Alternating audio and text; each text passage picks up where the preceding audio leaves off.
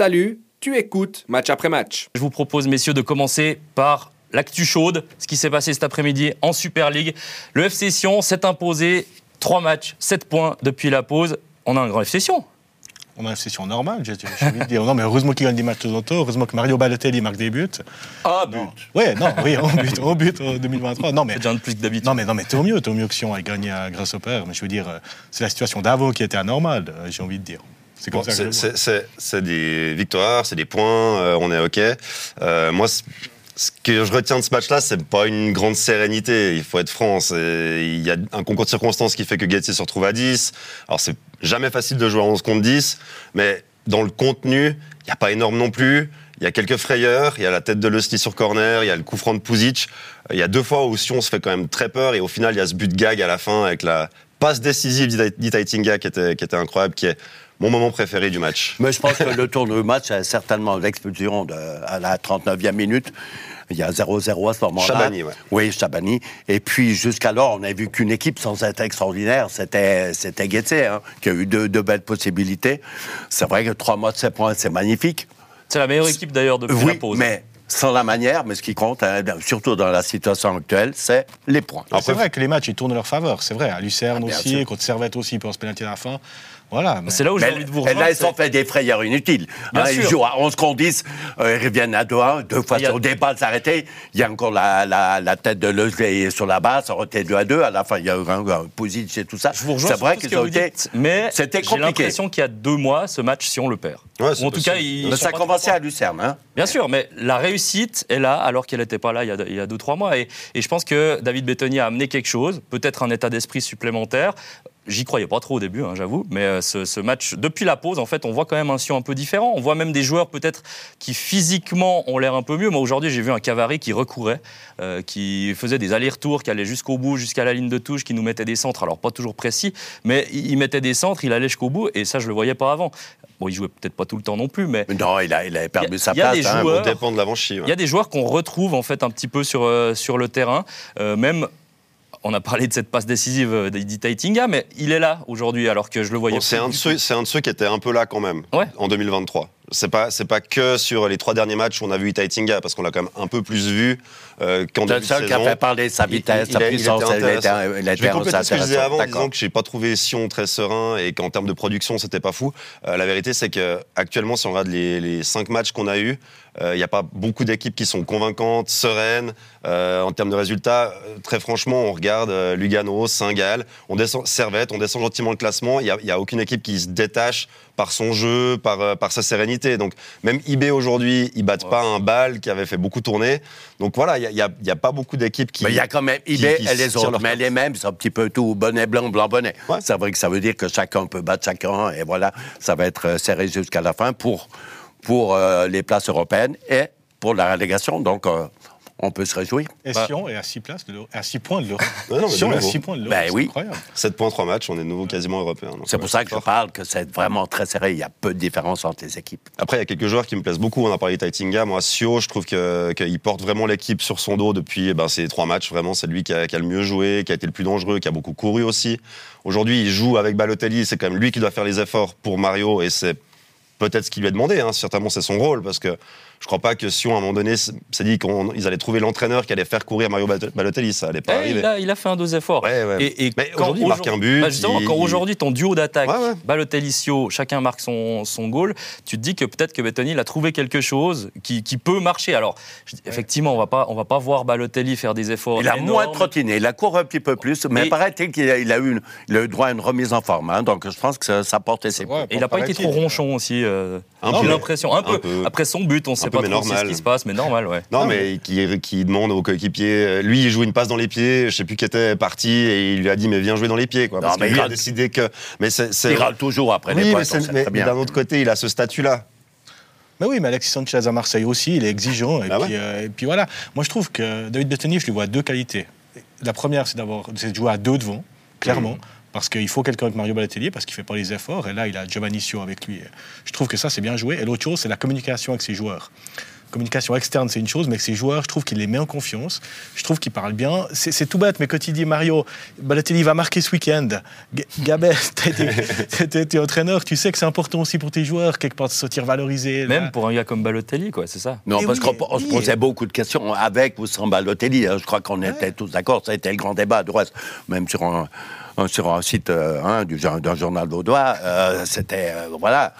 Mais c'est vrai que moi, je pensais même que Balotelli ne jouerait pas. Franchement, aujourd'hui, Non, je non, me suis non, dit. c'est impossible parce que jeudi, en conférence de presse, et je pense que c'est un des seuls joueurs de Super League à qui euh, on fait ce traitement-là, c'est que David Bettoni a dit Mario Balotelli sera titulaire pour le match contre Getse. Et il va marquer. Et il va marquer. Et il va marquer. Et il avait Pour moi- raison. Et pour moi, Ouais, ça, bah, sur, oui. sur la loi des nombres, ça va bien arriver une fois. Ouais, mais il le dit pas à chaque fois. Non, il ne le dit pas à chaque fois. Et moi, je trouve intéressant cette communication-là, la confiance qu'il amène aux joueurs.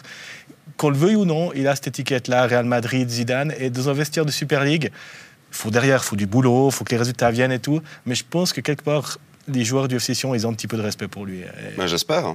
Et il y a des choix forts, parce que là, il remet par exemple un joueur comme Kevin Bua, qui était un peu euh, Aux oubliettes. aux oubliettes, voire même des fois le 19e, on le, on le voyait même plus sur le terrain. Aujourd'hui, il fait Pas son match. convoqué, je vous rappelle, Pas on était ouais, ensemble, c'était contre. Le 19e, c'est là où je voulais en venir, Gabé. Oui. non, mais c'est vrai, c'est- exactement ça. Pour moi, un Bua, euh, j'espère revoir un Carlon peut-être, mais bon. Bah, Carlon, il marque mais- en première ligue. Il est en train de sauver Sion Ils, 2 tout ils seul. ont vraiment besoin de, de se sauver avec les M21 à Sion et je pense que c'est une des raisons Et Carlon, pour lesquelles buteur, n'est pas sur trois le fois ce week-end encore. On a revu euh, Yacine Fortuné d'ailleurs. euh, Oui. Intéressant de le revoir alors qu'il avait plus de contrat.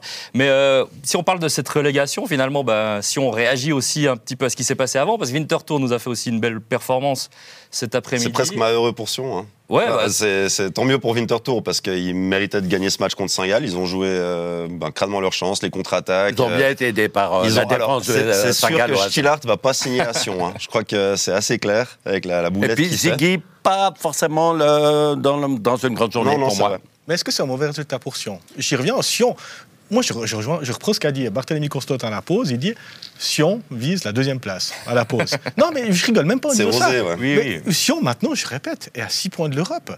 Et pour moi, c'est pas forcément un mauvais résultat aujourd'hui que Winterthur ait battu Bah, ça nous resserre tout le classement. Les, les victoires de Ouais, ouais. Winterthur et Sion. Et, et Sion, on faisait Et surtout, ça met Zurich dans la, dans la panade, parce que Zurich, après oui. son, bon, son bon début de deuxième tour, il pensait, de, je parle 2023, pensait nous-mêmes, on les voyait quoi, hein. aller très haut même sur l'Europe.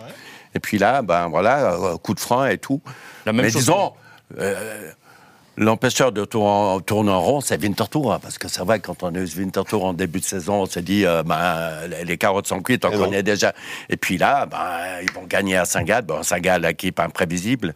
Euh, qui, en football désordonné, ils ont déjà été très mauvais la semaine passée du côté de, de Lugano, où ils ont sauvé un point miraculeux. Non, mais Saint-Gall, c'est une victoire en 7 matchs. Et voilà. C'est pas des stats euh, auxquelles on s'attend avec cette équipe-là. quoi. D'ailleurs, quand tu dis qu'il n'y a aucune équipe qui est stable et cohérente, je trouve que tu oublies Lugano. Parce que Lugano fait exactement ce qu'on attend d'eux chaque vrai. week-end. C'est vrai. C'est-à-dire être solide, être costaud, prendre un point, des fois trois, des Mais fois on zéro. rigole pas trop, hein. De- ouais, alors non, on s'amuse non, pas. eux, c'est ils veulent cohérent. pas rigoler. euh, Non. Non, mais je te dis, bah, moi, moi, je regardais euh, la semaine passée, c'était euh, Lugano-Saint-Gall. À mi-temps, j'avais envie de lancer ma télé par la fenêtre. Hein, alors, on, en a, on en a parlé hier avec Michael. 4000 personnes au stade de Genève Ouais. pour un 0-0 euh, Servette Lugano, c'est d'une tristesse. Mais je Enfin, crois qu'ils assument bien le fait d'être antipathiques. oui, alors ça.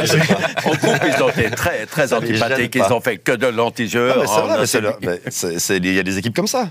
Des équipes de bad boys, quoi. À l'image de l'entraîneur qui est un, un fou furieux le long de la touche, mais bon, enfin bref, Ouais, mais alors, qui les on bouge. peut rien et lui puis- enlever à Croci Torti. Ouais. hein. Mais finalement, avec tout ça, personne n'est rassurant, personne n'est régulier. Ben, on se Non. retrouve avec Lucerne sur le podium. Quoi. Donc, euh, moi, personnellement, ça, ça me fait un peu peur parce que de voir une équipe comme ça qui va jouer l'Europe. euh, Ouais, mais il mérite autant que les autres parce qu'il y a tout le monde qui, qui traîne les pieds. Quoi. Et Lucerne, euh, on en a parlé avec Nicolas il n'y a pas si longtemps sur ce plateau. Euh, si on regarde les, les- les équipes qui ont éliminé Lucerne, parce qu'on s'est beaucoup moqué de Lucerne en Coupe d'Europe, il y avait quand même des sacrés clients, dont le PSV euh, récemment. Donc il faut, pas non plus dire ouais, Lucerne en Europe c'est nul. Parce qu'au final. Tu sais, il y a une année. Ah, ok. non, il y a une année. Ah non. Je me rappelle. Ah. Il y a une année, c'était catastrophe. catastrophe, ouais, ouais. Parce que c'était Babel qui était entraîneur et il a dit j'en ai rien à foutre, je m'excuse Ouais, du c'est vrai, terme, ça, juste. de la Coupe d'Europe. Donc, Il avait dit c'est et une il a sabordé la, la compétition. Mauvaise réputation de Lucerne en Coupe d'Europe. Mais ils n'ont pas toujours été éliminés par des équipes de plouc. Non, non, non, ça on est d'accord. Pas toujours, mais, mais quand même. Je rejoins Gabé à 100%. Alors, quand il dit c'est des matchs de préparation, on le C'était il y a voit. 4 ans. On ne s'intéressait pas au coefficient UEFA à l'époque, peut-être. C'est une erreur. Bon, on a payé cher. On, hein. on paye encore le prix. Lucerne, c'est un club qui est assez paradoxal pour moi. C'est intéressant de parler parce que, alors, en coulisses, c'est l'incendie complet. On sait Ouais. des histoires avec le président, stade avec. propriétaire avec le stade. Ils n'ont peut-être même pas la licence Ah en ouais. première instance. Par contre, le boulot de formation qui est effectué, il est exceptionnel. Mm. On voit les M21 qui sont, qui sont leaders avec des joueurs qui sortent. Jachari, Sonéan, Tiger, Sonéan, enfin, on va pas tous les citer. Et joueur impressionnant. en première équipe, hein, on est bien d'accord. Ouais, ouais, ouais. Et après, en équipe de Suisse aussi, Lucerne, c'est peut-être le meilleur club formateur aujourd'hui. Et c'est le club où il y a le plus grand incendie en coulisses. Ouais, le- la Coupe d'Europe à Krians, ça va être sympa. Ils auront plus de stade. Non, mais il y, a des- il y a des équipes en plus, enfin, on le disait, c'est pas très sexy, Lugano et, et compagnie, mais moi j'ai l'impression que Lucerne encore, c'est une des équipes qui propose des choses assez sympas sur le terrain aussi. Donc ça marche plutôt bien, maintenant ils sont euh, sur le podium. C'est une équipe qui a de la vie, qui, est, qui, a- Ouais, qui attaque, qui a un entraîneur euh, qui, est, Un qui est- qui est bien présent et puis euh, qui joue pas euh, le petit bras comme l'on Là-dessus, je vous rejoins, mais quand je disais j'ai pas envie de voir Lucerne en Europe, c'est pas j'ai pas envie de voir Lucerne en Europe, c'est je me dis ça m'embêterait que Ouais, Bâle y soit pas par rapport à Lucerne. Ouais, tu mais, vois. mais alors, Mais moi, je- euh, j'entends que ça parce que je vous rappelle que je suis à moitié lucernois. Donc, moi, mon cœur balance du côté lucernois. on apprend des trucs dans cette Ouais, émission. hein. Je savais pas ça. Oui, maman, maman est née à Sempach. Sempach.